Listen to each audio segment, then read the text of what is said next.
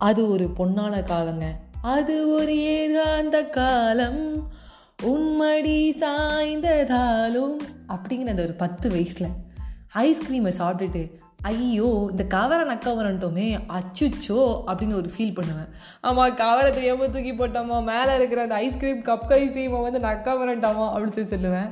Sometimes நக்கலான்னு போகும்போது எங்கள் அம்மா பப்ளிக் பப்ளிக் மெயின்டைன் ப்ளீஸ் கொஞ்சமாவது நீ வந்து அப்படிம்பாங்க. புரியுறதுமா புரியுது. நம்ம என்னதான் இருந்தாலும் இப்போ கூட ஒரு இருபத்தி ரெண்டு வயசு ஆகிடுச்சு ஐஸ்கிரீமை வந்து ஒரு பப்ளிக்கில் சாப்பிடும்போது அப்படியே சாப்பிட்டாலும் அதை வீட்டுக்கு எடுத்துகிட்டு வந்து நக்கி சாப்பிட்டு அதை வந்து ஒரு அனுபவிக்கிற அந்த சுகம் இருக்குது பாருங்க.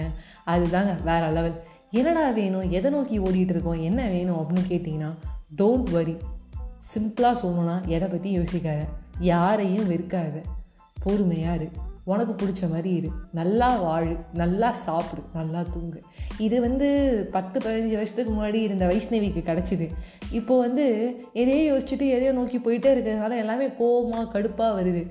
என்னடா அது ஒரே பூமராக இருக்காங்க. என்னடா ஒரே உருட்டுறாங்க. என்னடா உருட்ட வேண்டியதாக இருக்குது என்னடா அப்படி பண்ண வேண்டியதாக இருக்குன்னு. எல்லாத்தையும் ஸ்டாப் பண்ணிட்டு வழக்கம் போல் ஒரு எட்டு வயசில் பத்து வயசில் நம்ம ஒரு ஐஸ்கிரீம் வாங்கி நக்கிறமே நக்கிட்டு நல்லா படுத்து தூங்கினா நல்லா இருக்கும் அப்படின்னு சொல்லி தோணுது. அந்த ஒரு நாஸ்டாலஜி எடுத்துகிட்டு வாங்க. நாஸ்டாலஜின்னொன்னே முதல் நீ முடிவும் நீ அப்படின்னு சொல்லிட்டு வந்து ஒரு school life school love college life காலேஜில் பத்து பதினஞ்சு வருஷத்துக்கு அப்புறம் ஒரு ஆன்டி அங்கிள் ஆனதுக்கு அப்புறம் தொந்தி விழுந்துடுச்சு. அப்போ நான் எப்படி ஃபிட்டாக இருப்பேன்?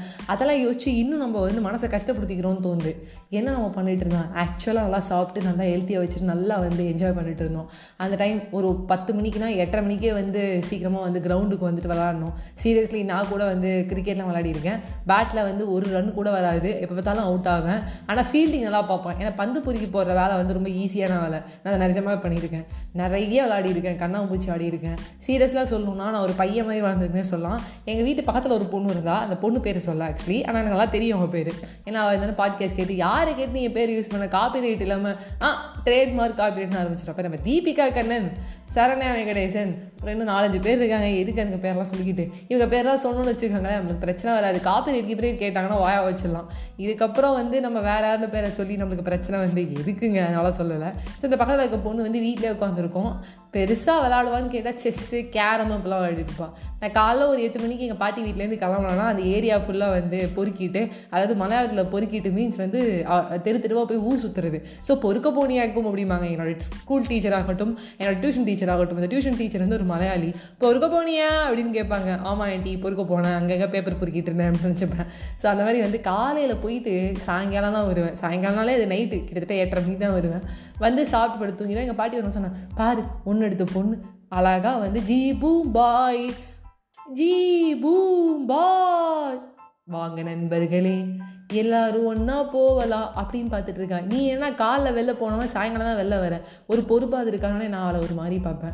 அவள் அப்போ தான் வந்து தலையை தொட்டிட்டு அப்படியே வந்து பாவமாக உட்காந்துருப்பா என்னென்ன சொல்கிறான் பாருங்க கம்பி கட்டுற கதையெல்லாம் நல்லா சொல்கிறான்ப்பா அப்படிங்கிற மாதிரி இருக்கும். ஸோ தட்ஸ் லைஃப்பில் என்ன நான் என்னமோ நாஸ்டாலஜி நான் ஒரு பக்கம் போயிட்டு இருக்கேன் பட் நாஸ்டாலஜி மூமெண்ட்டுங்கும் போது முதல் நீ முடிவும் நீ மாதிரி லெவல்லாம் வராமல் நல்லா சாப்பிட்டு நல்லா தூங்கி நல்லா விளையாடதை மட்டும் ஞாபகம் வச்சுக்கிட்டு அந்த மெமரிஸ் பிரிங் பேக்குள்ளே போங்க. அதை மட்டும் கையில் எடுத்துக்கோங்க. அந்த வாழ்க்கையை வாழணும்னு நினைங்க. அதுக்கான முயற்சி என்னவாது எடுங்க. Don't eat don't worry simply live with happy face ஹாப்பியாக ஸ்மைல் பண்ணிட்டு இருங்க. By bye friends